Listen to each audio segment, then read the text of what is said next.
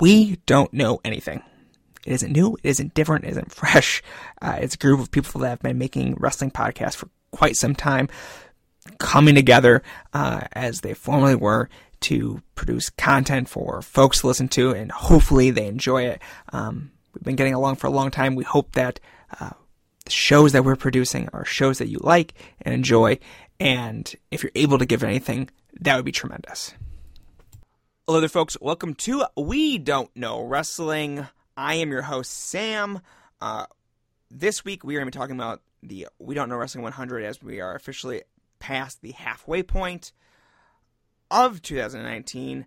With me this week to kind of go through a magnitude of things. Uh, Quentin Moody. Quentin, how are you? I'm very full, very tired. I had buffalo wings and French toast at diner, which is like a really strange combination of foods. I don't know why I did that, but I think I'm ready good. to go. I think I'm, I think I'm ready to go here though. That's a that's a good one-two punch. I don't see any problems with it. It's like the sauce there is like so savory and kind of spicy, and then going with the French toast being so sweet. It has like a obviously like a chicken and waffles quality, but I don't think it went too well. I don't know. It just it drifts a little bit. There. Yeah, it, go, it goes a little too far. I I can understand that deeply.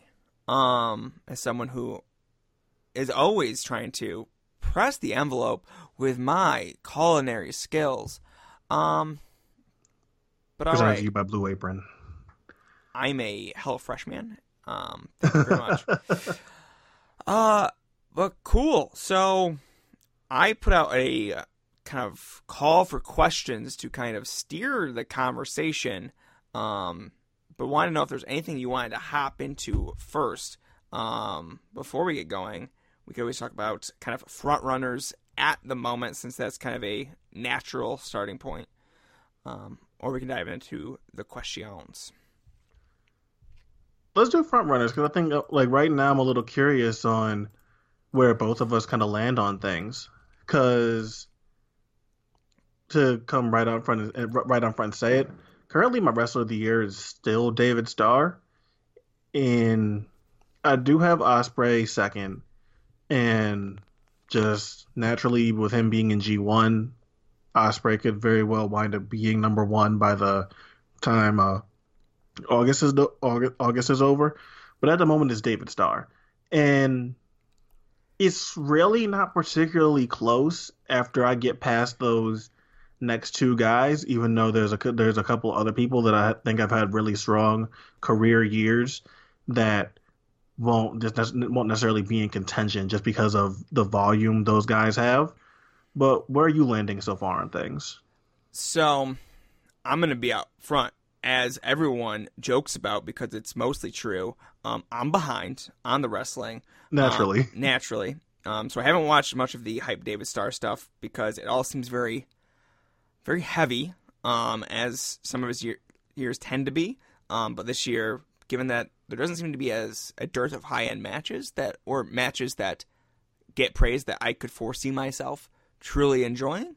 Um, I've stayed clear of most of David Starr's work, uh, mostly unintentionally. Um, what is it? Mostly the uh, kind of OTT uh, Walter uh, Devlin world um, that's getting Starr to the top of your charts, or other other factors here? I think match to match, David Starr has just been if not the best wrestler in the world, like at least like two or three behind like guys like Hiroshi Tanahashi or Jonathan Gresham, where it's not necessarily a great match every time out, but they're usually great in it. Yuji Okabayashi is another person I put into that same category. So he's had really great sort of match of the year caliber matches with Devlin and Walter, obviously like your heavy hitter kind of guys but he has lower end stuff where the other guy isn't as great in it most of the time, but it still hits on such a great level because he's investing the crowd in it, whether it's cheering for him or booing him. And one of the biggest cases for that is his match versus Terry Thatcher on the Contenders show from about uh was it February? And Terry Thatcher maybe OTT's best kept secret because he's not one of those guys like more than hype or Scotty Davis that get a ton of buzz from outside promotions, but he's quietly been one of the best wrestlers on the roster for the last year or so. And him and David Stargard just have a fantastic babyface heel, like very clear dynamic. And David is extremely mean and violent and very um talkative to the crowd, very talkative to Terry, and uh, it's one of the best matches of his of his kind. Like something that's so territorial and feel good. Obviously, except for the ending, because uh, spoiler alert, David Starr wins. But they really make you believe in Terry Thatcher there. But other cases of this would be like, God, David Starr has a match with Flip Gordon that's actually pretty good. That seems inaccurate. I. I'm, I'm telling you. Okay. Like, Flip isn't good in it. Okay. That now it this adds Yeah. up. But Okay. I'll David. Starr is like so good in the match that even if Flip isn't selling as well as you would like, David Starr definitely raises it up. Uh, he has a match against Sean Guinness. Sean Guinness, who's definitely better than Flip Gordon, but another another match where I wouldn't say Guinness is amazing in it, but David Starr really fuels it with how accurate and mean his work is, and how strong of a personality he is. And I think that's part of why David gets here. Because more than because I think the last time I felt this kind of way with a wrestler was Punk. Is where someone might be the best wrestler in the world in an in ring capacity and also the best talker in wrestling. And I oh I've had my problems with David Starr as a talker for the last few years, and I thought his in ring has uh, kept him at a solid level. But I think now he's really gotten the promo thing down, and he's been firing all, all firing on all cylinders as an in ring guy for the last couple of years already. And I think right now he's sort of climaxing perfectly with melding these two things. And I think by a pretty wide margin, he's been the best sort of total package guy in wrestling. And obviously, the in the purest sense, in the purest sense, we we don't know wrestling 100 is based off in ring, but I think David Starr brings the personality, brings his uh charisma, his charm, and the way he talks so much to his actual matches that I think you can't you kind of can't help but involve his uh promo work with his placement in a in ring capacity. He intertwines them to such a degree that they bleed Yeah. into one another. Yeah, you you really can't separate them because he talks so much during his matches. Um, he is a truly unique wrestler, and over the past few years has found himself in a way that we I haven't seen many wrestlers do. Um, where you expect folks to plateau to a certain degree, and Starr seems to be someone that just, even if his he's not having monumental gains that he had in maybe a 16 to a 17 or 17 or 18, um, he's still inching forward. Uh, yeah, in a way I that still feel I still feel like he's I still feel like he's getting better. Yeah. which is something I can't say for a lot of guys. There's maybe a few other people that we'll talk about where I can say like I feel like this person is really getting better at what they're doing, but Starr is one of like five people I can say that about this year. Um, so in a year where there's not a lot of matches that have struck me in a very meaningful way, um, a guy like Chris Dickinson is rising up my charts um, via kind of the uncharted territory stuff, uh, since he's been designated the workhorse of that program. Um, so see that Erick Stevens uh, match is getting a lot of buzz, and I think it deserves that. Uh, but then you also have a match in GCW against Danny Maff, which is it, such a cr- wild match that it's like it, it, it's about the best version of that match I could imagine with Danny Maff in the state he's in. Um, he's a little bit uh, huskier and maybe not doesn't have the cardio that he may have once had. Um, as a lover of Fat Maff, uh, it works all the way through. Um, but he just the fact that he keeps on going out there and having these not may not blow away great matches, not even matches that I'm gonna really put high on the spreadsheet, but just oh okay that was a good match. Uh, let me just put that away. Um, I might not ever watch that match, but I enjoyed my time that I've spent with it. Um, folks like that this year are going to be priority characters more than uh, years past. Um, just because I don't, I haven't had the matches that have really blown me away that throw someone towards the top with reckless abandon. Um, like Timothy Thatcher could very easily find himself in that position if he's more active in this back half of the year. Um, I, I, haven't I haven't watched all of Uncharted, but I do know that they've positioned Dickinson as the workhorse guy on the show, and it's been weird to me to kind of see people talk up Dickinson because I've sort of I think I've been one of his sympathizers honestly in the last within, within the last couple of years. I, w- I was never big on um Doom Patrol, but I always liked Dickinson as a singles guy thing more than a lot of people did. And seeing him get this praise now is not that I don't believe that he has gotten better. I think there's a very much a real chance that he's gotten better. But I think Dickinson has been at the same level of having consistently pretty good matches for the last few years. So I'm wondering if you'll agree with me on this that in a scene where we're still looking to see like what's the next thing and everything is so sparse and this like everything has to sort of like replenish itself again. Is that why Chris Dickinson is standing out more? You think? Because personally, I think he's always been at this sort at, at this level. Yeah, I think he's also kind of it's a right time, right place for him this year. Um, where Uncharted Territory is just a different vehicle than something that has existed before. Uh, there's been weekly programs, but I think this is sustaining a certain momentum slash has entered into my bubble to enough of a point where I have to pay at least a little bit of attention. Um, right. So becoming a week to week performer on the indies uh, for a weekly internet series uh, is meaningful to a degree, uh, where I just don't think that's happened in the past.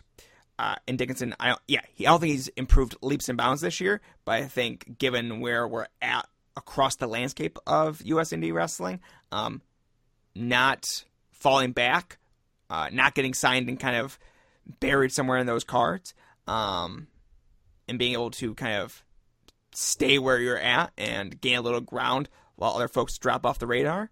Um, that only helps Dickinson. Definitely. I think he's sort of the person that's given Uncharted sort of a legit feeling. And I think there is a, it's a real testament to him. He's always been a Beyond guy, but when he was um and I think he's I think he's still working Evolve in WWN, but if if well, it never felt like Dickinson was ever really breaking through in WWN. It always sort of felt like Jaka was the guy that was starting to break through and that the crowd was latching onto.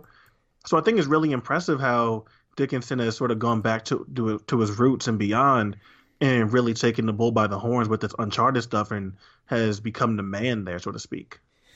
Yeah, he has completely dropped off all of the Evolve stuff, so I think he's been able to kind of funnel his energy in this direction.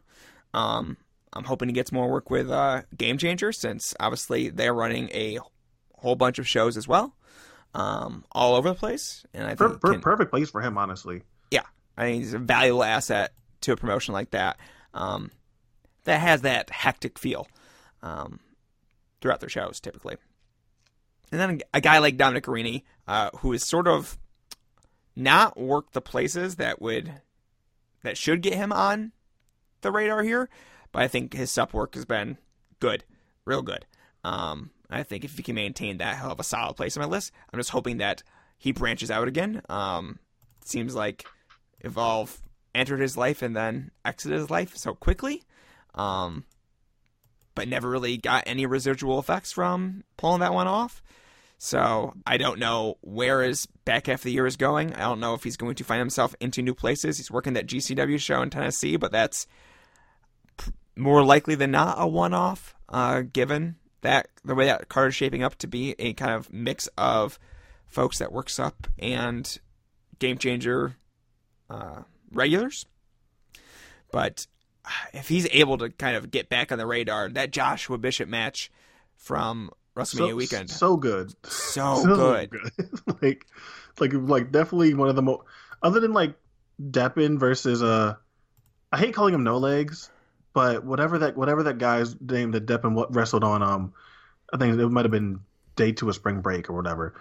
But that in the uh, Garrini Bishop match were like the biggest surprises of that weekend, and not in a, a demeaning way or anything, but just like I've never seen Joshua Bishop, and while I like Dom, I've never seen Dom wrestle in a situation like that. And I know he has a dog collar match with Tom Lawlor that happened in 2018, but I never got around to seeing.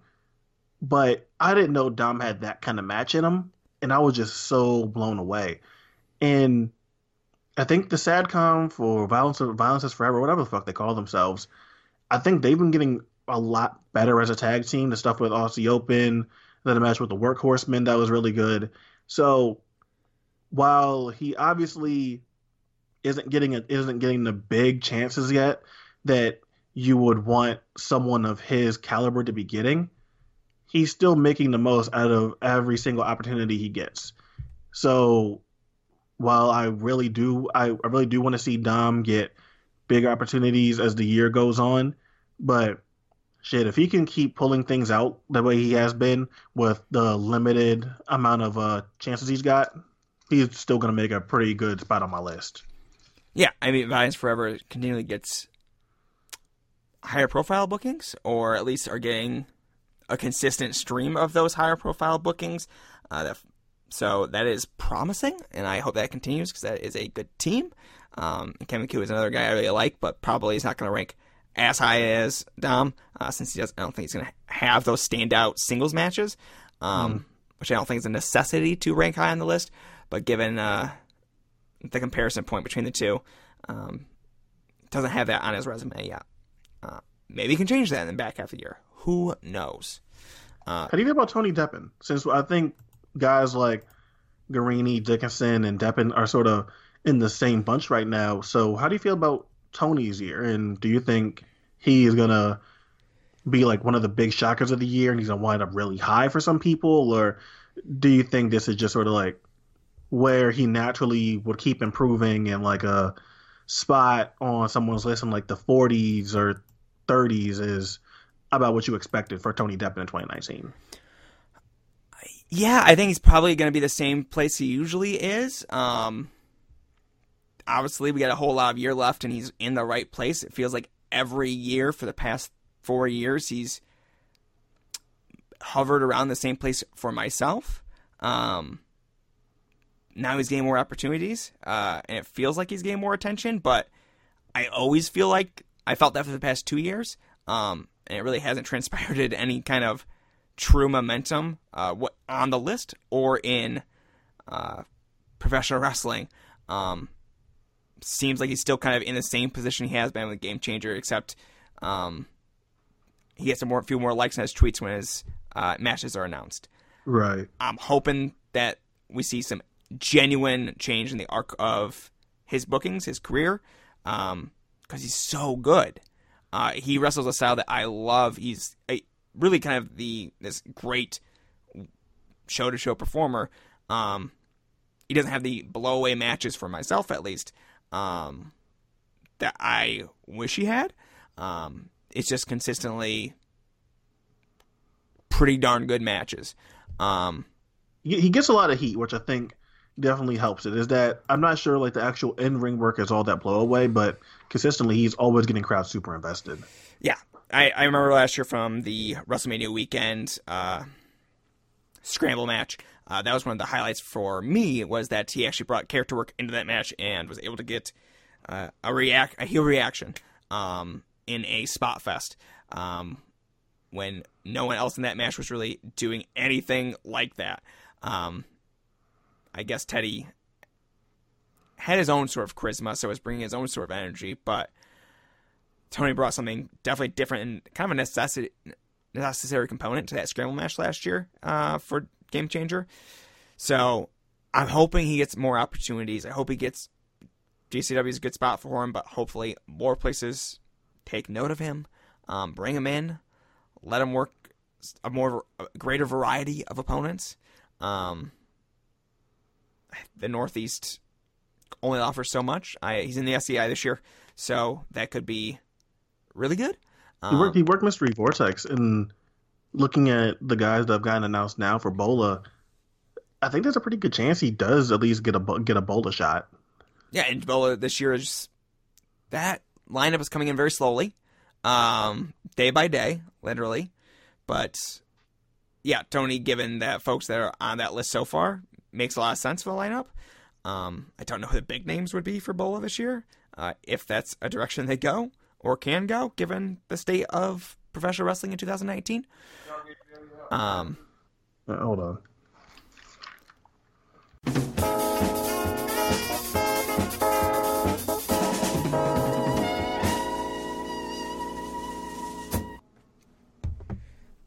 Back. Yeah, ready to go. Okay. Sorry about that. No, don't worry. Um, okay, where where were we? You, you had just finished talking about um Tony Deppen. So, okay, quick. That was a quick cut. Let's get back into it. Wrap up. Tony Deppen. Hope he gets more bookings, more places. Hope he gets in Bola. Hope he gets an SCI. Well, he is an SCI. Hope those opportunities are fruitful. Um, and have him working folks that he hasn't worked a ton already, um, or at least doesn't feel like he has worked a ton already. Um, he definitely has a formula, uh, but I'm I'm hoping he can deviate from that enough to have matches that might crack through, uh, which has been a little difficult for him. I think. Uh, mm. I know that match from GCW cracked through, but I don't think it did it in the way that really benefited him too much, or slash made a much of an impact for this list of sorts. Um, well, okay. Those are our top folks. I'm ready to get into questions if you are. Um, yeah, we can do that. Since I know we received a few of those. Okay, I need to scroll up. La di da, la di da. Okay. Already a question I'm going to have a difficult time answering because I have not watched enough Lucha. Um, Chad, Big Boy at Big Boys play WCW. R.I.P. R.I.P. Highest Lucha worker currently. Can't answer um, me. So the chalk answer is Cavernario, which like it's that's not wrong. He's had really good matches with Soberano, Dragon Lee, uh, Mystico, and Titán. So he's a he's a guy that's delivered in every single chance he's gotten so far this year, and is like really continuing to take those strides as being the top Rudo in the company. But if I had to go with one that I guess wouldn't be the uh, obvious second guy, I think I'm, I'm gonna think I'm gonna go with Aramis here. Aramis has been all over the place, doing a, doing a lot of really good stuff. Granted, like not in in not in your AAA's, not in your CMLLs, so you kind of have to do some digging for Aramis' stuff. But he's one of the best flyers that we have that we have out there. When he's put when he's put in there with someone that's a little bit more mat centric, he can go on he can go in there and hang just fine.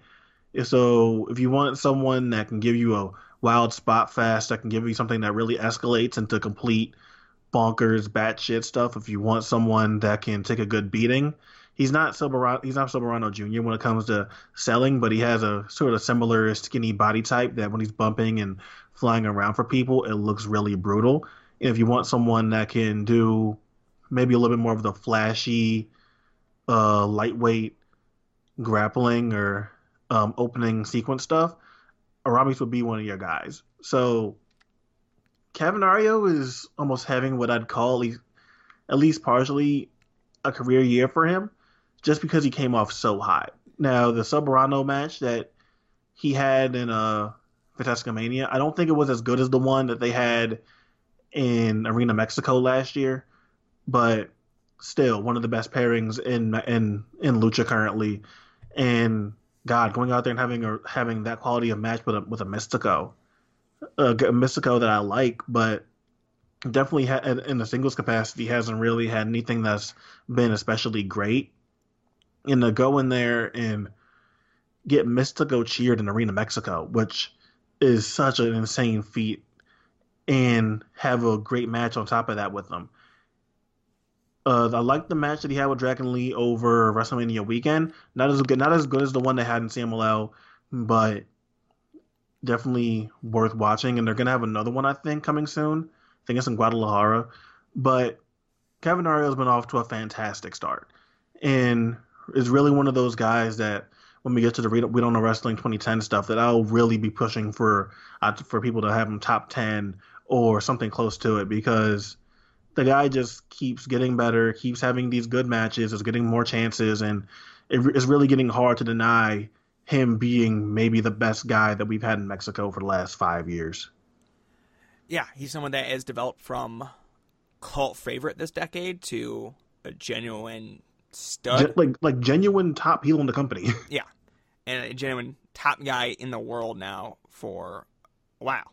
Um, so there's very few guys that we're gonna have going on into that that list.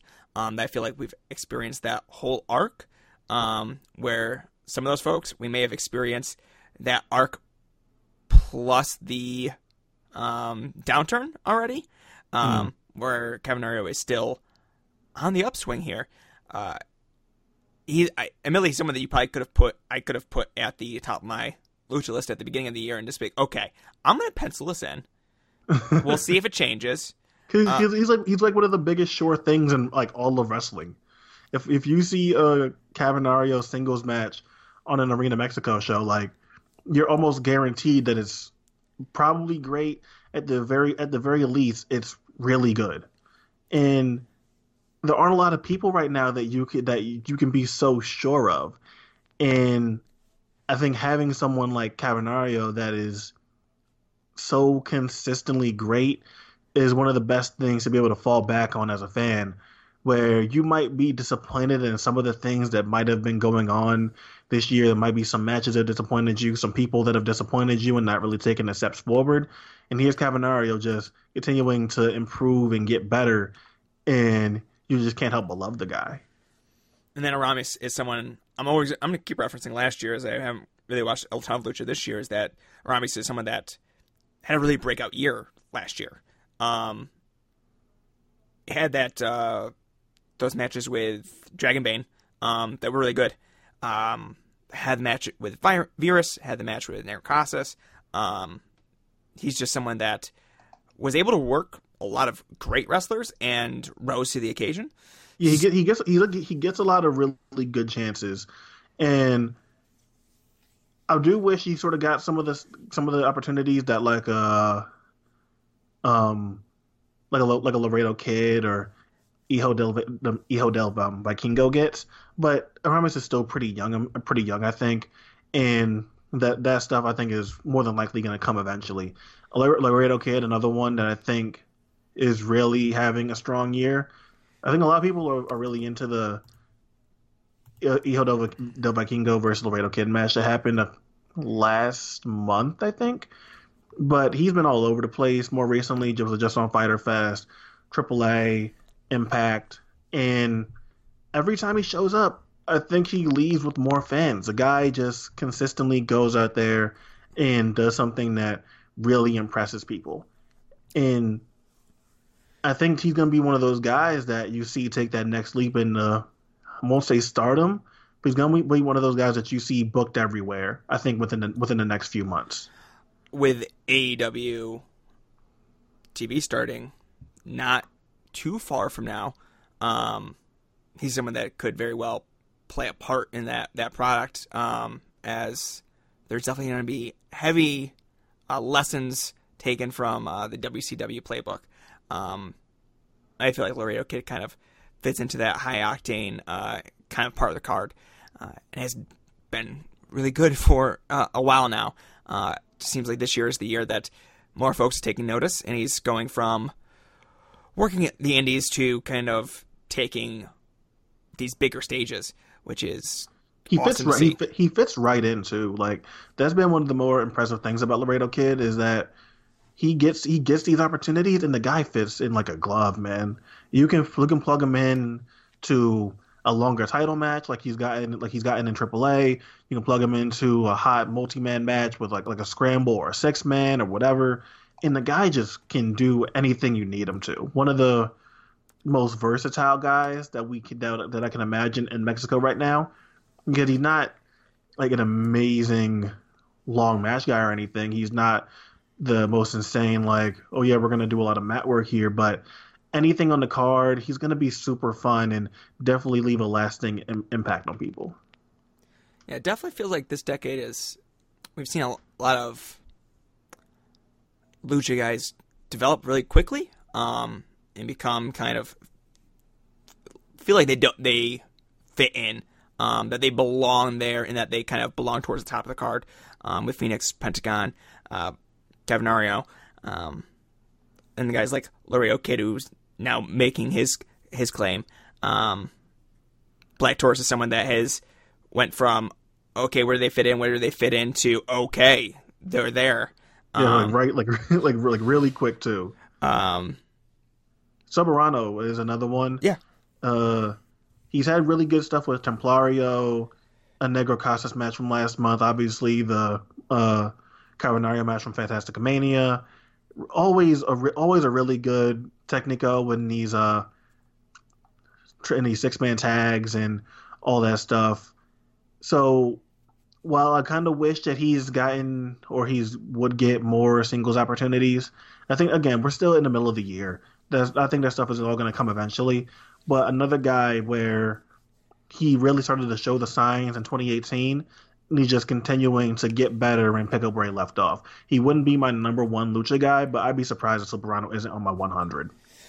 Yeah, I think the mid year is always a pretty good temperature check on folks. Um, but this list, all these lists can go in the trash by the end of the year and just start it over completely.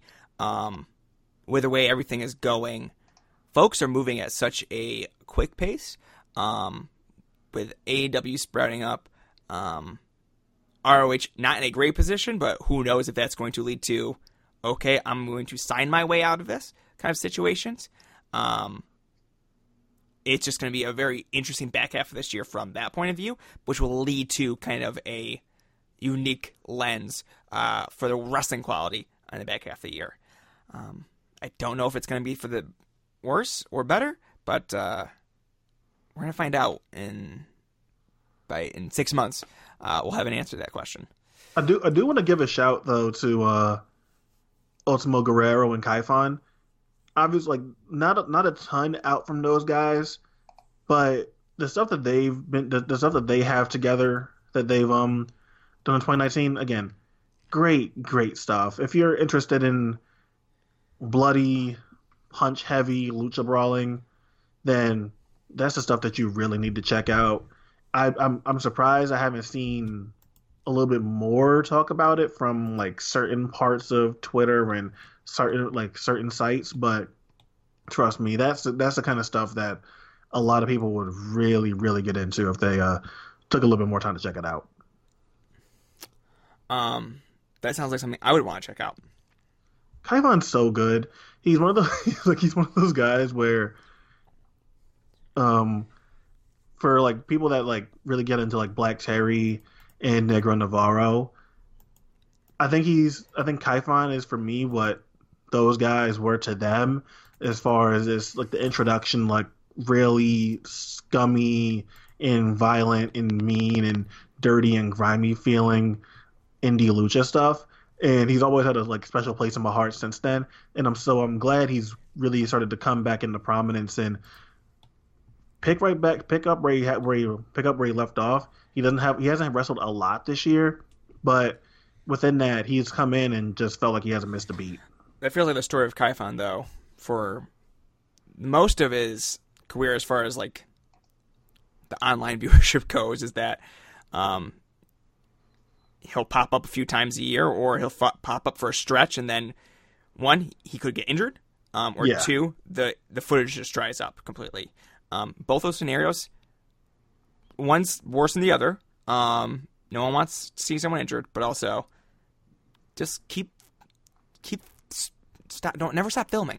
Always, always record. That's Please. what I do. always record.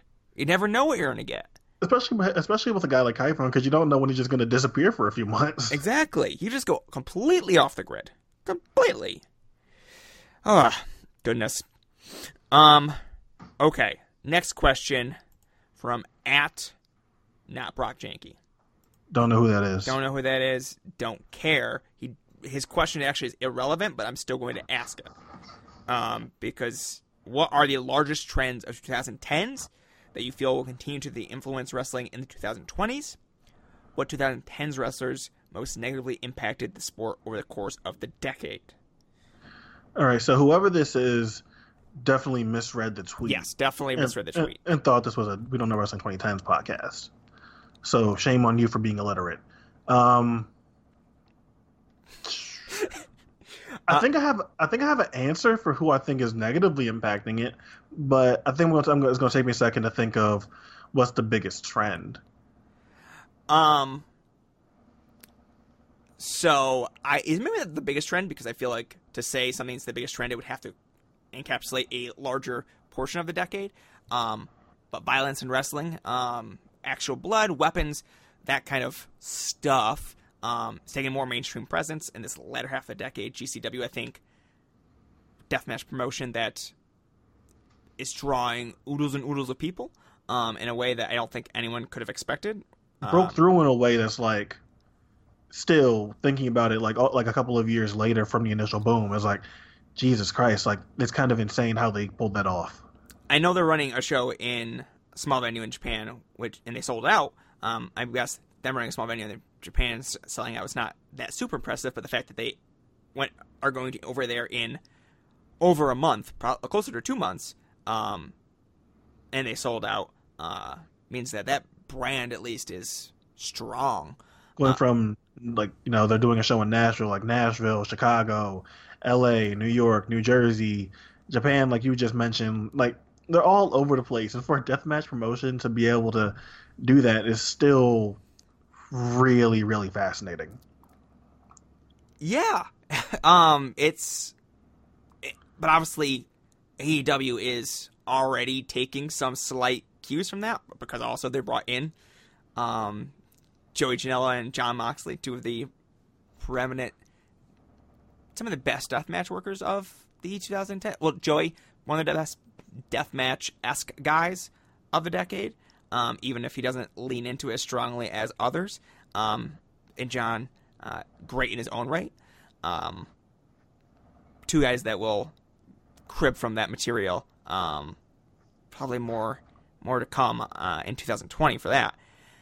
Um, and then Dustin Rhodes bleeding buckets uh, at Double or Nothing and the reaction that match got, I don't think is going to lead to that stopping anytime soon. Um, right. They already said that's not going to happen on TV, but I think they also made it very clear that it will not happen on TV, and that a special event or pay per view or something that's all fair game. Um, I don't. That's a trend that is going to escalate, and it feels it's going to feel weird since we're coming from a decade that is predominantly downplayed blood to such a degree because the largest promotion in the world has downplayed it to such a degree where if you see it, it feels like an event on itself, even if the matches are not that good. Uh, that that happens in. Um, the mere sighting of red is worth noting, but I think that's going to be less the case in 2020 and beyond. All right, so I think the person that, at least in, like as the as the as time goes on, is going to have the worst impact. And I don't like saying this, obviously, because I really like this person. But I'm I'm still leaning towards it, leaning towards this being Kenny Omega that winds up leaving the worst legacy. And it's not because of anything Kenny did wrong. I mean, obviously, the super divisive guy, and talking about the merits of his wrestling, like you know, people people would be here forever. But I think it's safe to say that what hap- like what Kenny does at least works for Kenny. And I think what you're gonna get, obviously, because wrestling is such a copycat thing, and this happens across a whole bunch of like every medium. so it's not exclusive to wrestling. But when something works and when something is trendy and when it like enters the zeitgeist and it captures the attention of people all across the board, people will start to try to mix it in into their own work.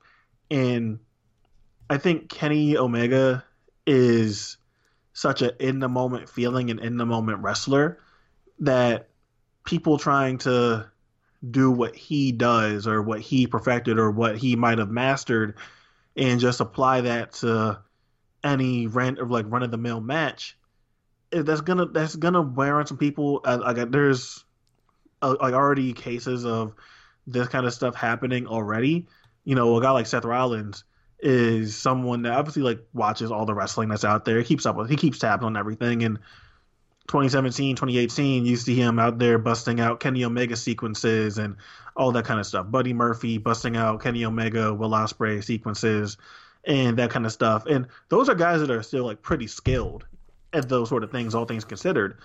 But when it starts to like trickle down to like your lower level indie guys, guys who aren't great at this sort of uh, finish your spam, kick out, big strike, big dramatic things along those lines.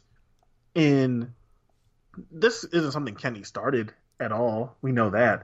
But as someone that I think is going to be the poster boy for that style as the years go on, I think people trying to emulate Kenny is going to be the worst thing that happens as the years go on. I could see that.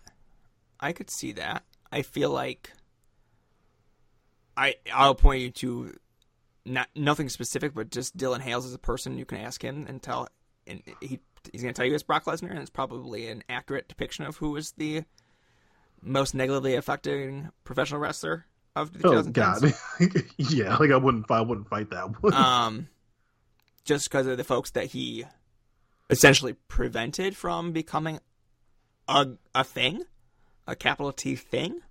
Um, that feels like it, that all could be reversed. Who knows? Um, given that Moxley could become a huge star, um, and that moment can be unwritten essentially, and then that at least will give credence to the idea that no wrestler can truly be held down like that. Um, I, w- I will I will say though that even if like obviously like Moxley's a big star now and has potential to become an even bigger star, I think on the flip side if Moxie become, continues to become bigger, then that can also flip back in the way of wow, if Brock Lesnar wasn't such a fucking shithead about, that and made Moxley look so terrible in the WrestleMania match and had such a downer downer of a match and it just didn't feel right. If that doesn't happen, like oh wow, who knows? Maybe WWE would have that kind of star in their company still. Yeah, yeah. I mean, it just feels like he is definitely going to be a person that stopped a lot of progress um, overall in 2010s um, in the biggest company. So that's probably my pick for this. Um, I know it feels like, it almost feels like a cop out just because it feels obvious to a degree that you're going to pick the guy that doesn't have a ton of matches, always at the top of the card, um, sandbagged a few people. Um, that's just probably not a great recipe for um, a wrestler um, or having a positive yeah. effect in any way. But yeah, Kenny Omega, I think, is almost the flip side where the the pure influence that he has is going to degrade folks because I think that's we're we're reaching so many degrees of separation from um where like he's emulating people that were emulating people that were emulating. Um, well, on, on, like on the flip side, they're like Kenny, like Kenny Omega and I think Johnny Gargano are like that's like pick and choose there. Like Fuck. some like some like some people are gonna say is Kenny, some people are gonna say is Johnny Gargano, some people are gonna say they're essentially the same thing. So if I was gonna if I did have to really do that, I'd probably just put them on the same level. But again, I'm also someone that likes them most of the time. But I just realized that so something like Johnny Gargano, Johnny Gargano versus Andrade Almas. I, I think I'm in the minority on this, but I feel like that match is such a in the moment thing. I feel like the way people felt and the way that ending and the way Johnny sold and all the moves and and uh, and how how mean it was at points. I think it was such an in the moment thing, and I feel like that's a lot of the appeal and and, and some of Kenny Kenny Omega's work too. And when you go back to it, however many years down the line, like a lot of it is still going to be really good when you go back to it. I think Kenny Omega versus Naito from 2016 is going to be good, like no matter what year you watch it in. I think I think Omega versus Ishii from last year is going to be good no matter what year you watch it in. I feel that same way about um, Johnny Gargano versus Ciampa from New Orleans, and I think he he has other stuff that's going to feel that way. But I think it's really it's really going to be that stuff that when you go back and look at it sort of the Undertaker, Shawn Michaels from WrestleMania 25 effect is going to taint a lot of those matches. And when that's your calling card, almost like to your whole style, it's going to get re- uh, like at some point really eye rolly for people. And that's just not that's not just going to be your legacy. Like these these guys are going to go down as like some of the highest rated people or highest highest rated people of the decade. Your Kenny Omegas, your Johnny Gargano's, your Will Ospreay. He fits into this camp too, even though I think he's like more getting started as to where like those guys already had their peaks. The like that's gonna be the Kobashi, Misawa, um, Bret Hart, Shawn Michaels of this of this generation. So I like a lot of stuff we're gonna be able to trace back and go like, man, Kenny Omega and Johnny Gargano like really fucking ruined how people wrestle, huh? Why am I so violent? You know? Yes. Absolutely. No, I get that. I get that. Um, God, Johnny Gargano sucks so bad. Okay. you, don't, you don't like Gargano? No, he's really p- bad at professional wrestling. um, it, it, feels like that uh, almost match was a miracle, uh, a three and a quarter star miracle. Um, so. Okay, did you like um him versus Shingo from like WrestleMania week in 2013? Let me address the spreadsheet because it's probably going to tell me I did. Um, yes, I did enjoy it in 2013. I no longer have. You don't that. know. I don't believe I like that. What I what I remember of it, um, I didn't love. I, was this the heel turn match, right? Or, yeah. Okay. Yes. That I don't want to rewatch it because I it, it makes me feel a certain way just to remember how that was all done, just because it's also Gabe to an extent of uh, there was no. It felt very fluffy, um, but I was into Johnny Gargano. I was into Shingo. I was into that WrestleMania moment because God love me the WrestleMania moments. Um, it's one of the few matches that looks like I downgraded after I ranked them for probably Voices of Wrestling. Um, but yeah, I I don't want to go watch it, rewatch it. I won't do it. Um, I loved it at the time. I'm a different person now. I like worse wrestling probably. Um, do you think it's like? Do you think Johnny changed? Do you think you just realized like, uh, like Johnny Gargano guy like isn't kind of for me anymore? Because I still think there's some stuff. If you went back and watched it, you'd probably still like. So that's what that's why I'm curious. I feel like he's more or less the same professional wrestler from there's a whole decade, more or less. Um, even early evolves.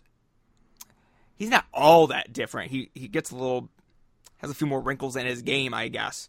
Um, right. shows a bit more emotion, um, which quickly becomes not a good thing for him. um, so it's really hard to say. Um, I like I like the tag team with Ciampa. I think he was he's good in tag team settings. Um, I think that Spear through the ropes is a really good tag team move, and he's really good at timing it. Um, and they're really good at weaving that singular move uh, into matches. Um, so that's so that's the only thing he does well. That's about what he does well. I love I, it. But I also just think that that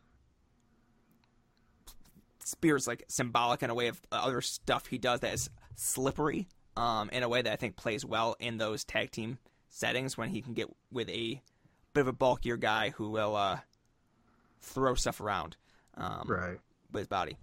So yeah, I'm not. I'm never gonna watch a Johnny Gargano match that's not deeply recommended to me. Um, probably. Okay, so I have one that isn't deeply Oh, that's- recommended, that's, you've already But- answered the question, but but but.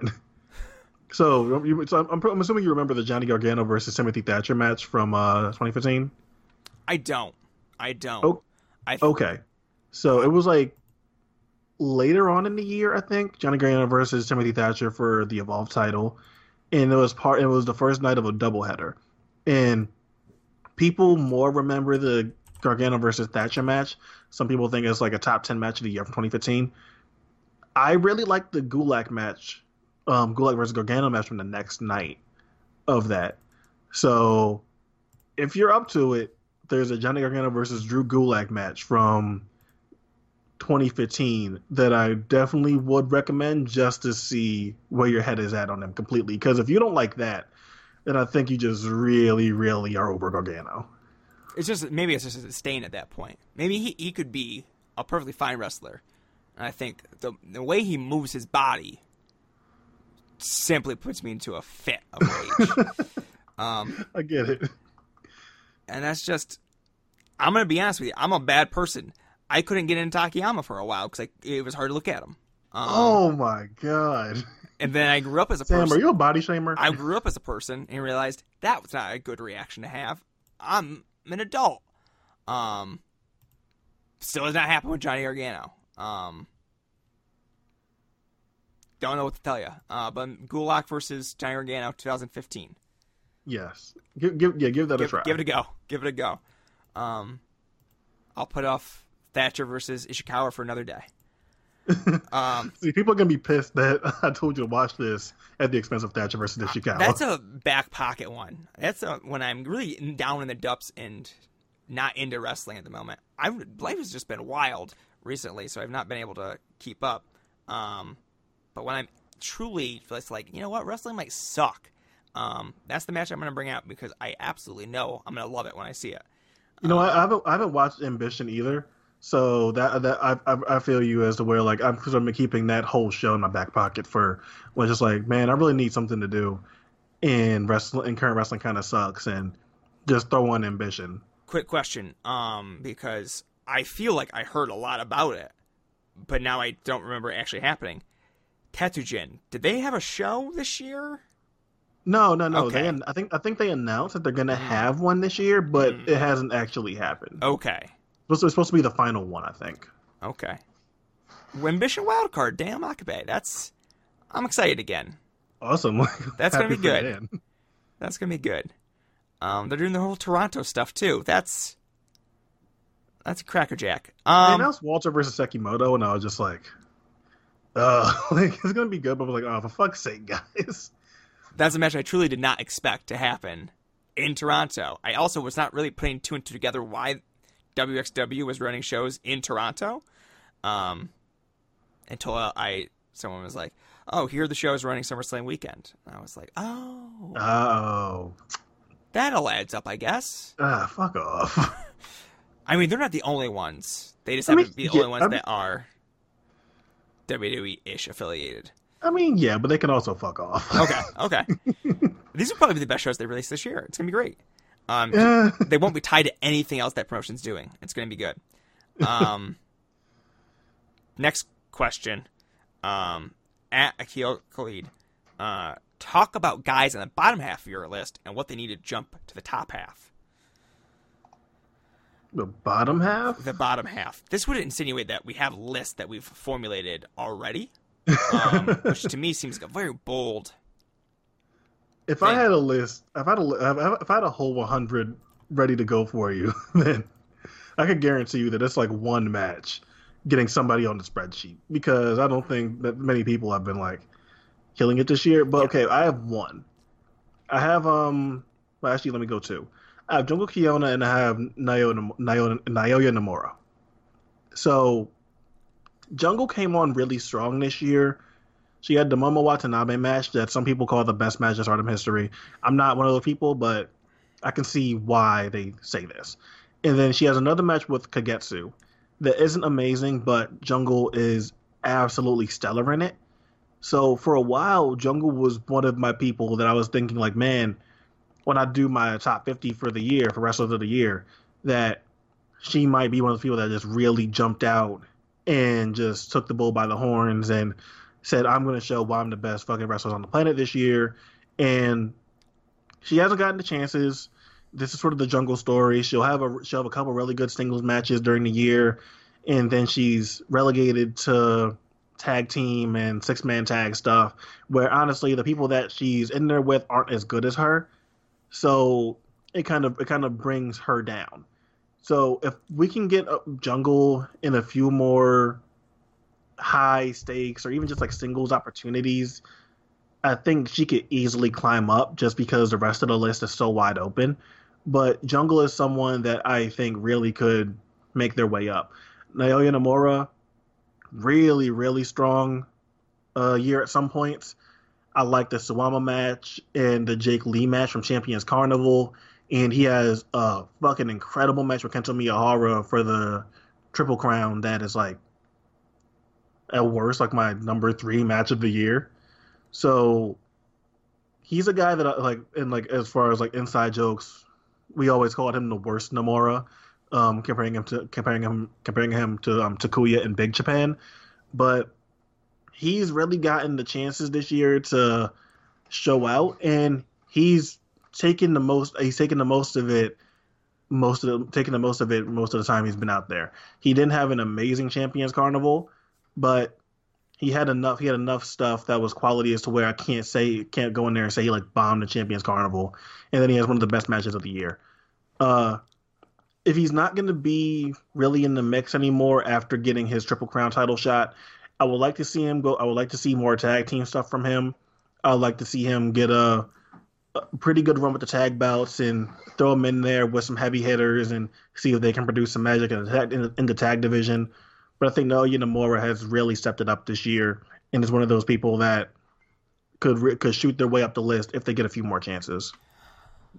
Um, I know someone I liked. I just haven't really gotten around to watching most of his stuff this year.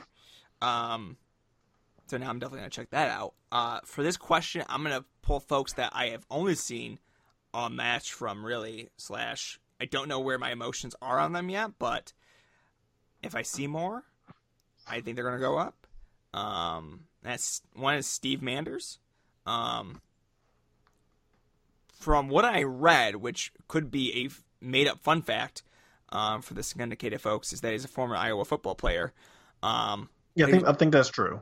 Um, stocky dude, just a big, wide man um, who throws people around. Um, good body, good body, gets looking looks good getting off the bus. um, good mustache. Um, good mustache, definitely. So he works. I've only seen him in a, a scramble and sup. Um, and it, he rolled in it. Um, I've watched the gif where he uh, pretty much drops big uh, big Twan on his neck, which also rules. Um, sorry, folks. Um, that was a, that's just a kick ass spot. Sorry. Um, so really excited to see where he goes. Uh, he could do nothing for the rest of the year. Hopefully, that's not the case. Um, and on the, on the on the flip side of this, or when you're done, I have, I have another question that'll bounce off, but it'll be about people that have maybe have disappointed you. But go ahead, and finish your thought. The other one is someone that I watched for the first time recently. Um, that I don't know if they only have one routine, but would excite, be interested to see more of them. Is Angel Dorado, um, which is a bad name for a professional wrestler that was trained by Ken Anderson, but uh, he was in a match with Airwolf, who has always been he's been talked about for the past couple of years as a future breakout star out of the Midwest. Uh, he Airwolf. was a guy that Air, Air, Airwolf, right? Airwolf. Yes. Airwolf sucks. Airwolf's not good. Um, sorry to all of you. Airwolf stands out there. Um, it's not that not not good. I don't know any singular s- skill set that he's. I don't. I don't know. I don't know how we fool people into hyping him up because when I watched him, I was like, "Ee, I don't get it. No, you all you gotta do is be a. He's not even a bad flippy guy. Like he just doesn't do that. I don't know what he does. I don't know what the characteristic that he got over with. Um, because he's not. He doesn't have a great flying arsenal. Um, he's not as good as an Ace Austin. Um, I don't know how he's we've got in this position, but Angel Dorado actually is pretty decent at the flippy stuff, um, which is a solid start. So would be interested to see more of him. Um, he does a pretty good front flip into a head scissors off the top rope, which uh, I hope to see like in more matches from him. So that's one of my people that I want to see more of. Um, think that that covers it on my end. Uh, what right. were you gonna say? Um, one more. I was gonna say Slim J. Slim J, like maybe like the secret best wrestler in the world. Usually, like always, really good when he gets a chance. Um, I'd like to see if he can get bigger bookings. He's the he's a um, PWX champion right now. I'm pretty sure. So obviously he's gonna get oh like some level some level of push there. But you know with SCI coming up and him being in that, uh, him being in the clusterfuck battle royal and um, over WrestleMania weekend for GCW and um, I think he does he did he was in some sort of scramble I think too. I really like to see him in GCW. He seems like one like another one of those guys that given the chance and given like given the investment to go out there and really showcase himself that he could catch fire too because Slim J is so good at everything. So while I think he's like maybe a little bit higher than bottom half of my list, he's maybe if I if I had to do one like like 40 or something.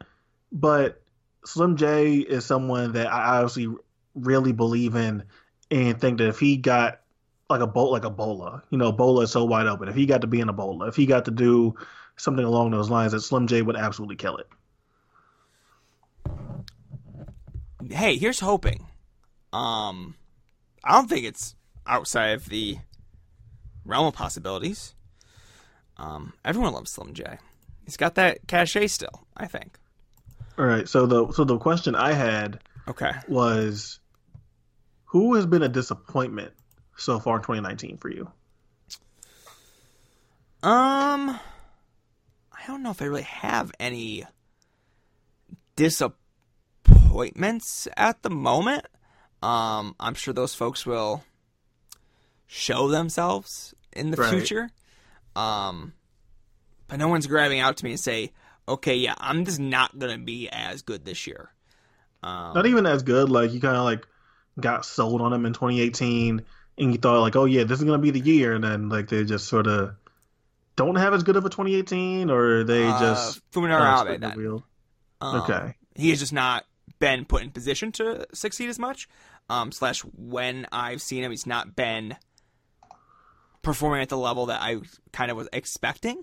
Um, I don't think that's a huge fault of his own because I don't think, again, he's in those positions where he's expected to be going full tilt. But it for someone that I thought was a top five wrestler last year to not be in that conversation at all um, is a disappointment.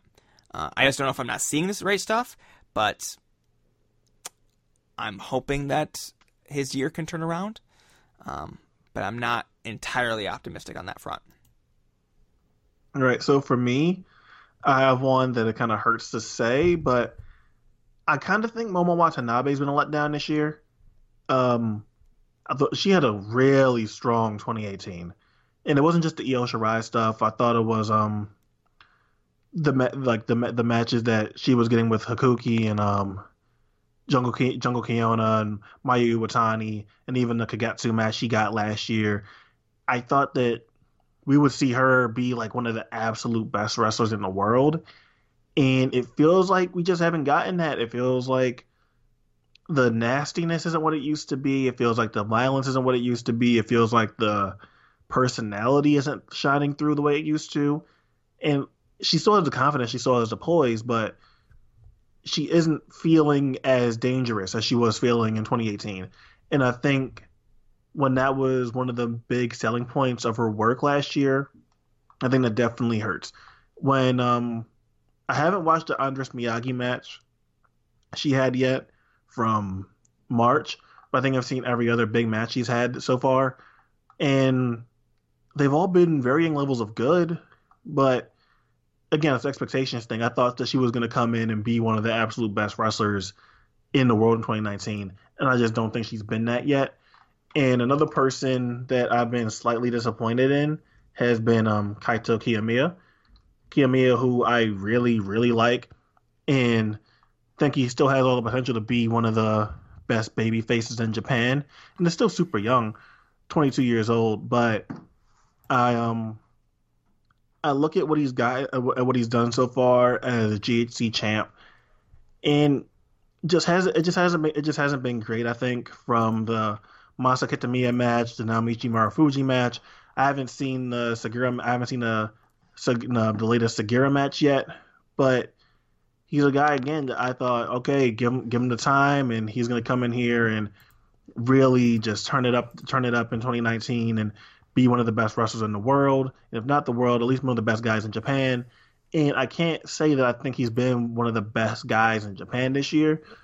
So again, super young, just like just like um Momo actually really young. You know, Momo's still 19. So obviously, it's not saying that these people won't ever get there or that they can't even turn it on as the year keeps going. But it really does feel like Kaito has been a little bit of a letdown in the spots that he's been given. Luckily, a lot of these folks that are underperforming do have feel like they're young. Um, where I think for some of the other potential letdowns, it's more like they're slowing down a little bit. Um, right. They don't feel like letdowns because for folks that are so young, it's a lot easier to have these big uh, jumps and falls because um, these folks are still finding their rhythm. Um, where people that have been around the game for a while typically seem to just slowly fade away until um, they go from someone that was a top 20 person to, oh, there might be in my top bottom 10 um, mm-hmm. within a few years. Um, it can happen quickly, but it doesn't doesn't feel that way. Um, but for someone that is so young and so promising, it's so easy to get excited about someone so young. Um, so and, a, and, and, and, then forget that they're like 19, yeah. 20 years old. Like, yeah, like, like, like, you know, hopefully they have a whole bunch of time in front of them. But, and that's why you kind of hate doing stuff like this is because you don't want to sit here and act like you're writing somebody off. But when like someone just comes onto the scene, and not like these guys are new, you know, these, these, both of these people have been around wrestling for a, for some time now, but you just get so excited after they just come in and, feel like they're taking the company over by storm or really or really organically in Kaito's case or like Momo just felt like she was it when she got that first Io match. And then when it doesn't keep going at that same rate, it kind of brings you back to reality like, oh, like these are still kids. You gotta like, like it really just brings you back down. Yeah. Yeah. You you you, you hop on the ride feeling like, wow, this could be truly special. And even though but the thing is, it still could be truly special. Yeah. Um, we're just in, uh, oh, this is the natural part of anyone growing as a performer. Um, okay. This all makes sense. We're going to move on to the next question. From at twitter.com. Thank you, Skylar. Um, who on the U.S. indie scene is really standing out now? It's no one, right? And he's more or less right. I don't. Yeah. There isn't anyone yeah. that's standing out. Um, there are folks that have been around the block uh, more than once that are kind of just still around, so they st- stand out in a sense that, oh, if I'm going to point you towards someone, I know who to point you towards, but they're not new. They're not someone that's elevated their game. It's just, oh, they're there still, um, and they're putting in good work. Um, um, I think I would. I think Austin Theory's got better. I would say that. I think Austin Theory is um. Hmm, you're an evolved truther now. No, not not. They're an indie. I get you. I hear you. I think Austin has been getting better though. I think Austin really has um sort of grown into what Evolve has been try- has been grooming him into being for the last couple of years.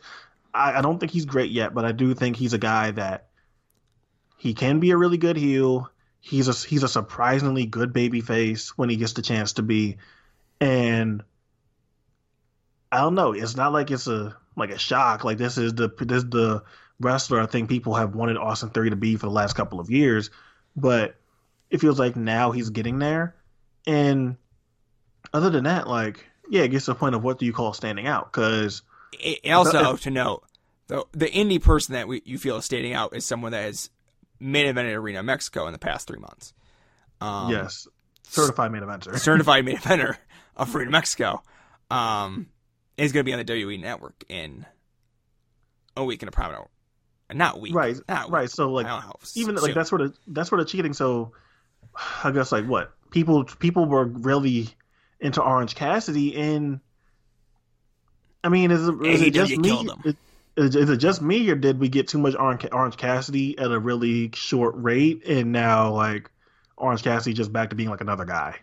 Um, I feel like Orange Cassidy is still a thing to a certain group of people, just like he's always been kind of a thing to a certain group of people. Yeah, but like Orange Cassidy was like, hot. Like, by, like by, by many a weekend, like super fucking hot, and it's only like really like three months later, and it feels like Orange Cassidy just isn't on the same level anymore. And that was only a, that was only a couple months ago. So I think even saying Orange Cassidy wouldn't be entirely accurate because I feel like Orange Cassidy really came and went in, in, in some sort of way. And it's not like he's not still one of the biggest names available on the indies, but it did feel like Cassidy was on, like on his way to like being like the thing for the year and he turned out he was only like the thing for a couple of months. So if I can't even say Orange Cassidy, then it's like what Kris Statlander. um, yeah. Which hey, which, which hey, like look, like I'm not like I'm not mad at that. Kris is very very good for her skill level. So it feels like that's sort of where we're at. I mean, guys like Dominic Garrini have been around for a while. Dominic, Dom, people like us have been saying Dom is good for the last few years. Kevin Ku is Kevin Ku is someone that we that people like us have known about for however long, and the guys that you would think are next up haven't exactly been given like those sort of chances yet. Like AJ Gray, I think the world of AJ Gray. I think AJ Gray can like really can be one of the best wrestlers in the world, but no one has really gone all all in on him yet. So I can't I can't go I can't completely commit to that. Someone like Jake something who's been Jake something really might be one of my could be one of my favorite wrestlers if he yeah. did it more. Um, yeah, like Jake like Jake something is, is right there too. Um, yeah, I think there are no like indies that are hot right now outside of Game Changer. Um, but they're not necessarily putting folks on the map in that way um, at the moment. It feels like, um, or the reasoning they're putting them on the map isn't kind of what works for this list or works for the kind of overall or, or, vibe that or, I think we're a lot are hoping for. Or like what works for like helping them become a bigger star, like Tony Deppen. And I figured out what the like the um the guy's name from uh, GCW was Dustin Thomas. Like Tony Deppen versus Justin like Dustin Thomas that's not going to make Deppen a bigger star. Like that's not going to get Deppen booked everywhere. And no. that's sort of like that's sort of where we're at right now. And we lost like we're kind of like losing certain guys that aren't work that aren't working and that aren't working or we're, we're not seeing them pop up as much anymore like Eric Royal. Like Eric Royal who's been one of the best wrestlers in the world I would think since 2015. We haven't we haven't like really seen any of him. So we're really back at square one with with someone like Kris Statlander, who's the only like new blood that's really doing anything. Wheeler Yuta hasn't really become what I thought people what people thought he might be on his way to becoming the last couple of years, and even Daniel Makabe. Yeah, Daniel Makabe. I mean, he's getting he's sort of gotten the, the um, announcements have come where he's going to be that could continue to like put him in front of fan- people but it feels like this first half of the year was your t- kind of more your typical Daniel Makabe schedule, those typical Daniel Makabe matches. Yeah, and any like, like Jackie Jackie Lee, Jonathan Gresham, Scott Henson, um, like he has like some a match with like someone like like Judas Icarus or something like that. That's re- that's really good. Rory Gulak. So Dan has had had these good matches, but again, it feels like three two one has gone in a different direction. Dan has had his time as the top guy, as the ace, as the champion, and now they're going forward with Steve West. So Dan is, isn't even getting these main event matches that were really his calling card in last year, where he was one of the bet like the surefire bets. in wrestling for a guaranteed great match anytime he was put in that position. And he still is, but he's just getting that less and less. And hopefully that's something that's something that changes because obviously he's one of the best wrestlers in the world. We thought so last year, but between SCI and the Thatcher match, I think we're going to be moving in a good direction for him, and I think he's going to pick yeah. up steam very quickly. Um, I just don't think a lot of things with wrestling is like maintaining momentum, um, not just having these spikes, but really being able to carry something throughout the year, which no one really has done this year. Yeah, um, it, it sucks. Like like the like the only person that I think might continuously do that is Kris Statlander. Who would have thunk it? Former IWTV independent champion. And she's really she's really good. But it's like I really do think it's so weird to look at this as to where no one else has been able to keep the moment keep their momentum or even like start some momentum and like just maintain that the way Kris Statlander has this year. And more power more power to her. She's great. For her experience level, she's fantastic. But what Skylar is saying definitely hits the nail on the head is that re- there really is nobody in the U.S. indie scene right now that's been popping up or has been some sort of revelation, like like Brett Ison maybe. Like I, I, I, I don't know. That's like that's the kind of stuff we're getting at now. Um, yeah, it's again being that Kris Statlander is kind of the leading name at the moment. I think it's fair to say that the back half of the year things could change pretty dramatically. Um, and we have kind of a wide open race as far as folks had the opportunity to stand out. More folks are being signed more than ever, um, given the amount of promotions out there and rosters that need to be filled. Um, I hope that the opportunities are there and not just for the same folks that haven't been able to take advantage of them. So we'll see how that goes. I feel like discourse. I don't know. Maybe I'll pull that word out. Discourse has been at kind of a low this year. Um, but maybe I'm just not looking in the right places where it just doesn't feel like there's a collective energy raising the profile of matches and wrestlers. Um, which I feel like I say that most years, but it feels like I get, most years it feels true, but this year even more so. Um, I don't know why that is. Um, it very could well be that hey, wrestling's just not as good overall this year. Um, who knows? I think I think when like companies start like losing like defining pieces of like what makes them who they are, or those pe- or those guys start working more in other places, that becomes like the problem here. So I'll take freelance for example. Freelance has been consistently like pretty good for their lower card, mid card stuff for the last few years. Like th- that's been one of their best qualities is that you can throw on a freelance show and you're almost assured something good because they usually have a really strong rotation of people that they bring in. But a couple of years ago, towards the end of 2016, when Mustafa Ali leaves, I can't sit here and act like Mustafa Ali doesn't. Mustafa Ali leaving doesn't really fuck up things as far as the narrative, because as much as we are like fans of the promotion, a lot of us happen to be like fans of a certain wrestler too, and that certain wrestler being why we paying attention, why we tweet about the promotion, why we do all these things. So you lose Mustafa Ali, that has been the person that is bringing bringing you a lot of eyes, and it takes some time to bring yourself back up, and then eventually Kylie Rae can become your guy, like your person that is getting constantly talked about, and people are singing her praises, and then you lose Kylie Rae at some point. So that's like a constant battle that you got to fight. Trevor Lee and how heavy we were talking about CWF Mid Atlantic. And CWF obviously had like other people that were really good that we still talked about. But at the end of the day, it was because what Trevor Lee was doing felt so special and felt so must watch that in turn it put more eyes on CWF Mid Atlantic. And there are other cases of this, of this happening, not only in the U.S. Indies, but all over the country right now. And we're at a point where we really do need like like a, like a defining person for a lot of these places to be why you watch, and that person can be your can be your um can be your gateway into really falling in love with that company. But I think that's really the thing that we're missing And if we circled back, that would be like my defining like um story of like 2019 so far is that we're missing someone that makes you really get invested into giving a promotion a chance. Not watching a whole promotion or anything like that, but like someone that really makes you like, huh, turn your eye. You know what? I'm gonna watch whatever this person does in this company because that shit really does matter. Yeah.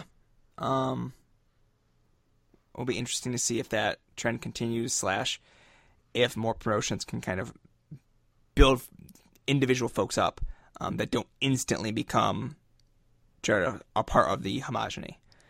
Um, next question from at Lucia Undead. Don't know who that is either. Will it be possible to have a top 100 this year that doesn't include WWE contracted talent? Will any ROH WWN Impact exclusive talent make it in the top 10? Uh, should New Japan Pro Wrestling book women? Big questions. Really big questions. Uh, um, uh, I think the first answer is probably not, but not in the way that he might be thinking. Um, just feels like at some point this year they're going to go on another signing spree, and folks that are going to be on your list are going to get signed up, but they've already put in enough work where they're on the list. Um, that's my take on that part. Um, because it depends. Like, if you have like a all lucha ballot, then I guess.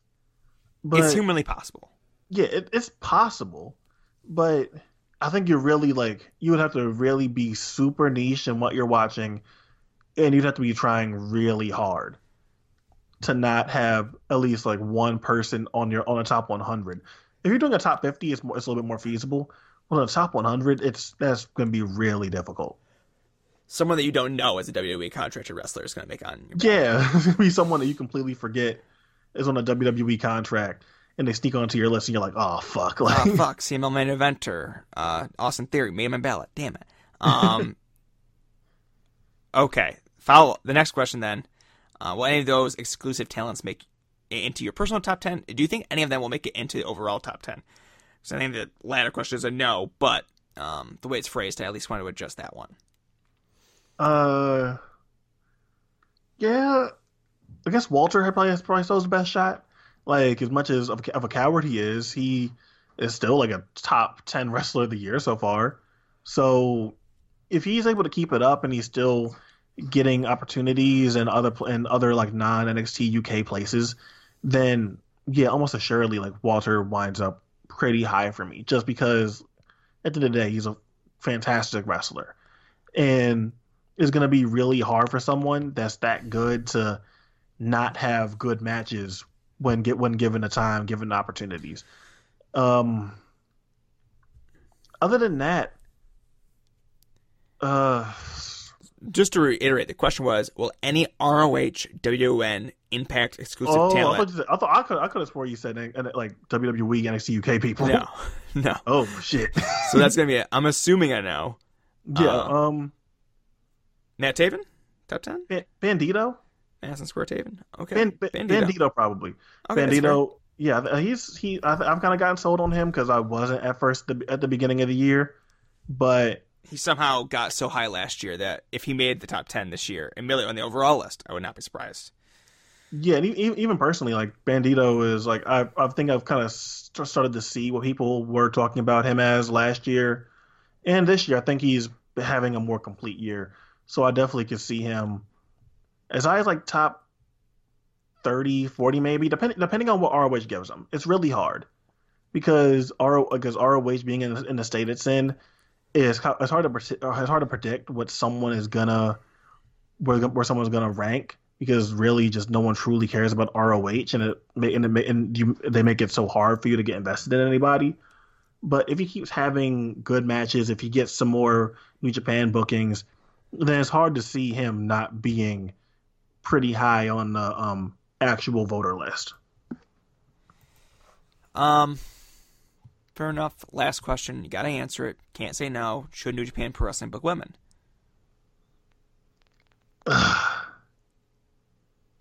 if they feel like it. If they feel like it, okay. If they feel like it, like I, I, don't, I don't think it's like a big, I don't think it's like a must. But if they feel like it, then I, I don't, I don't, I don't really care. Yeah, okay, fair enough. Um, next question at JML underscore. Is Ospreay really having that great of a year, or is it hype? Have you Oof. seen any Joshi, particularly Sareee and Nene Takahashi's year so far? Will a Joshi worker ever get high recognition in the We Don't Know Wrestling 100? okay, so I'll answer the first, the first, um, the last one first. That's easy though. But I'll say, but I'll say I, the reason I think this, the reason I think no, is because I feel like if this would have happened, it would have happened with Io Shirai in like 2016. Yeah. I feel like that's the best year um, any Japanese women women's wrestler has had in the last few years. So it's it's hard to imagine somebody breaking through when Io didn't after having such a great year that year. So that's why I'm that's why I'm going to say no there. Um, Sareee is one of is on my list of people to check out check out more of her stuff from this year. People have really been hyping up uh, the chances that she's that she's been getting to face people. So if, if if Diana is making YouTube or making it online in some capacity, then I'm definitely going to be looking for her stuff. But I mean, shit, she's in Sendai Girls all the time. Even if it was just Sendai Girls, I'd be looking for um Sareee stuff. Nene, you'd have to recommend me some stuff to watch to watch from her. I haven't really heard too much about what she's been doing, but I'm always always open to watching more Nene Takahashi matches. Uh, have you watched any Ospreay stuff this year? I have not watched any Ospreay stuff this year. Okay. Um, I've seen gifts. That's where my, I've maxed out on my interest. um, has he really been that great this year? it depends. Like it's it's sort of like is he is he as great as like your Meltzer type people are making him out to be? Did did he earn the tweet of "I am alive"? Okay. That narrows it down. I would say yes. Okay, I think he's earned that. I'm not saying I agree with it, but I think he's at least earned that. Um, he's sort of a volume guy, more like a way more of a volume guy than I think a lot of uh, New Japan people have been over the last few years. But with him being able to work junior, him being able to work, work and mix it up with heavyweights, that's gonna make him like an impossible to beat volume guy. And on top of that, he he works really hard. He tries really hard, and that goes a long way for people. That may might might might rub some people the wrong way, just like his selling might rub, rub some people the wrong way. But I think largely he's earned it just because I'm someone that enjoys when I see when I feel like someone is giving all giving their all when it comes to their wrestling, and I feel like he has a couple of performances that really do justify him being maybe the best wrestler in the world. I'm not I'm not sure it's anything in New Japan, but there's this Aussie Open versus Swords of Essex tag match from Progress that it may be the best performance I've ever seen from him. So if anyone hasn't seen it, I would definitely recommend that. So I'm not sitting here saying that because he has the Shingo match from the Best of Super Juniors that he's the best wrestler in the world, but he has a lot of volume and that progress tag really does show that he is one of those tippy top elite guys, at least in my opinion. I think he's having a better year than he was in 2018, which was another year where people were just like, "Man, it feel it really feels like Will Ospreay's year," and I didn't really buy into that. I had Ospreay at like 11 or 12 for 2018, but just the sheer amount of stuff that he's been given the leash to do, it, I I think it's kind of hard to deny him. fair enough. Um, we're gonna move on to the next question. At another spammer set asks, "Is it weird that the only real contenders for the number one spot are Thomas Shire and Aramis, or should we have predicted as much?" I can say for John that if you didn't predict Aramis would be his top wrestler, um, you're not paying attention. Um, but honestly, after last year, I don't think anyone would be surprised. Anyone that was watching would be surprised that Aramis is a top guy uh, in the lucha scene, and it's going to make a play at top spot for a lot of folks that are going to be watching lucha this year, um, which hopefully, as always, is a greater number of people.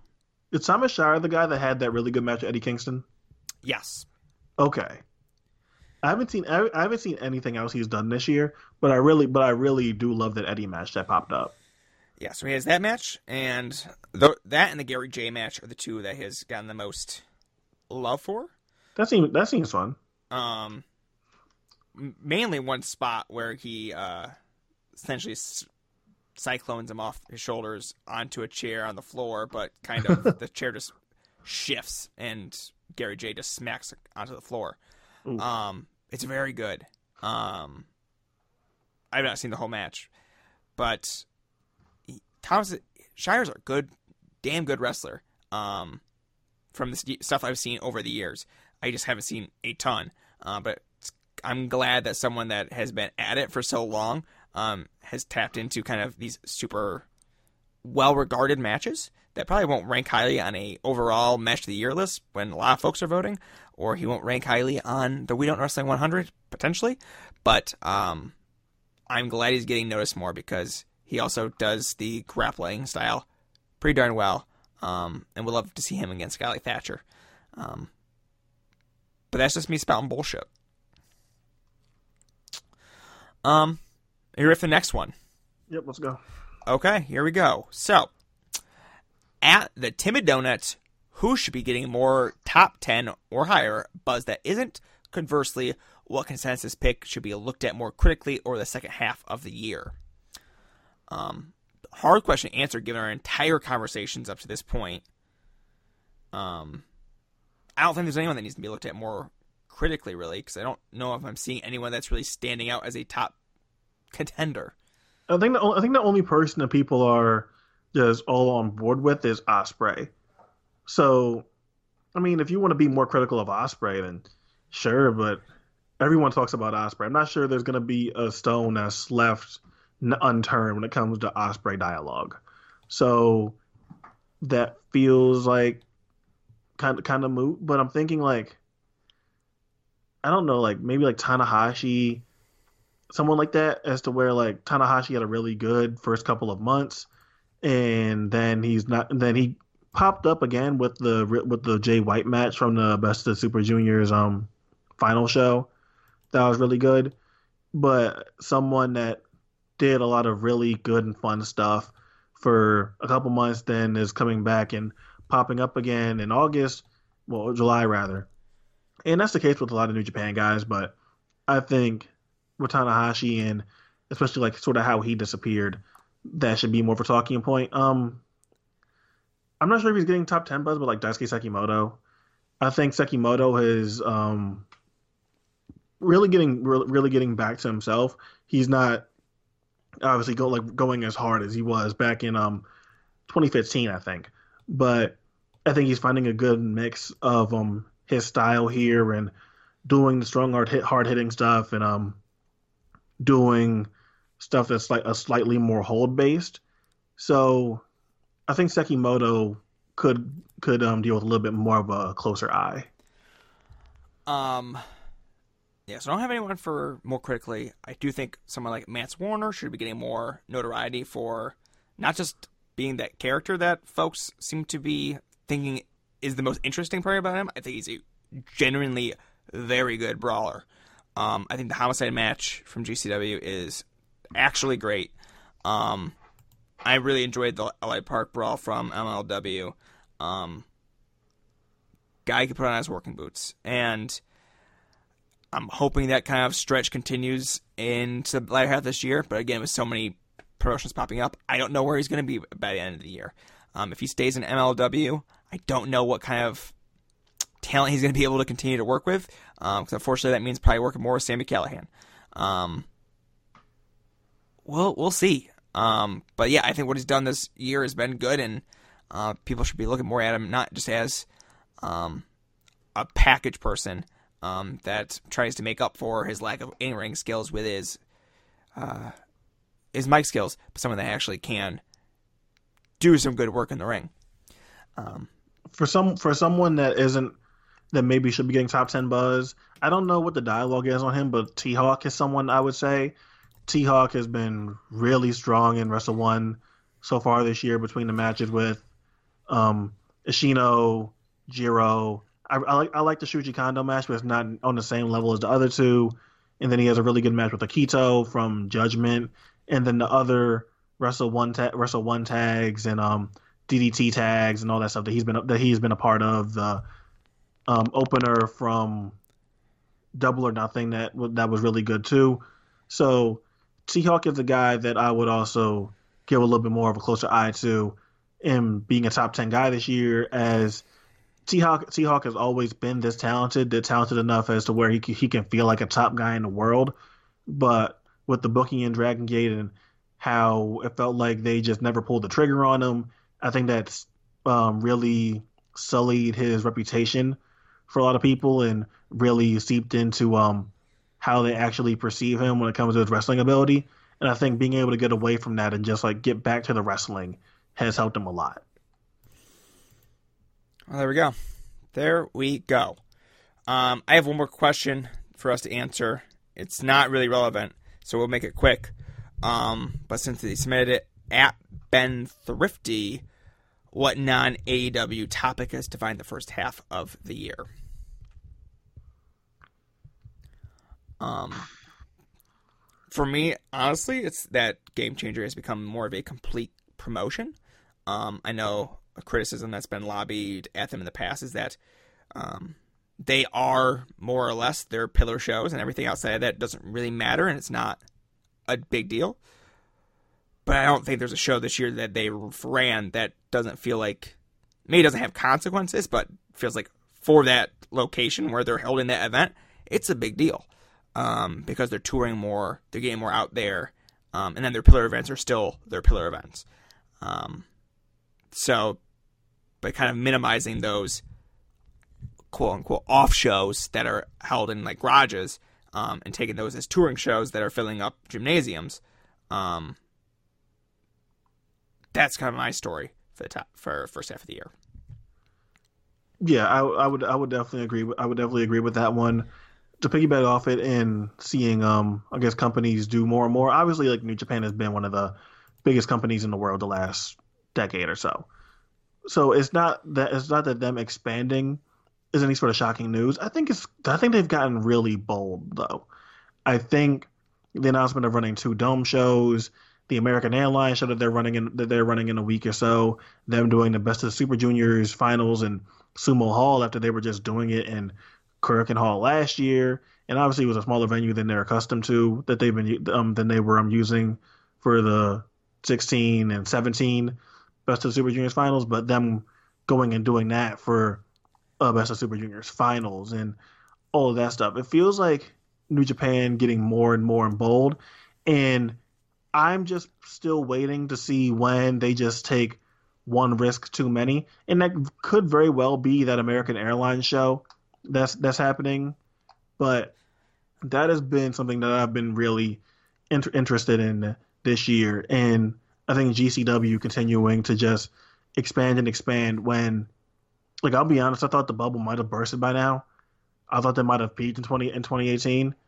But the fact that they keep going strong really does fascinate me in a way where if it's not my favorite promotion to watch, but every time they announce going to a new to a new city, a new state and all this, it drives on the point of like this thing really is such a phenomenon and you brought it up of they are becoming so much more complete.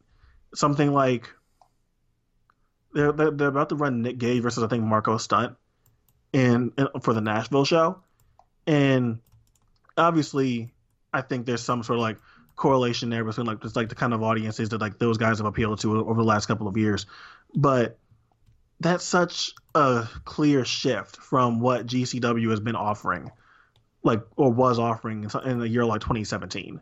So to see them continue to develop into something more complete, like you said, I think is very, very interesting. Yeah, on this during the recording of this podcast, they just announced that they'll be teaming up with Black Label Pro to have an event during um, All Out Weekend.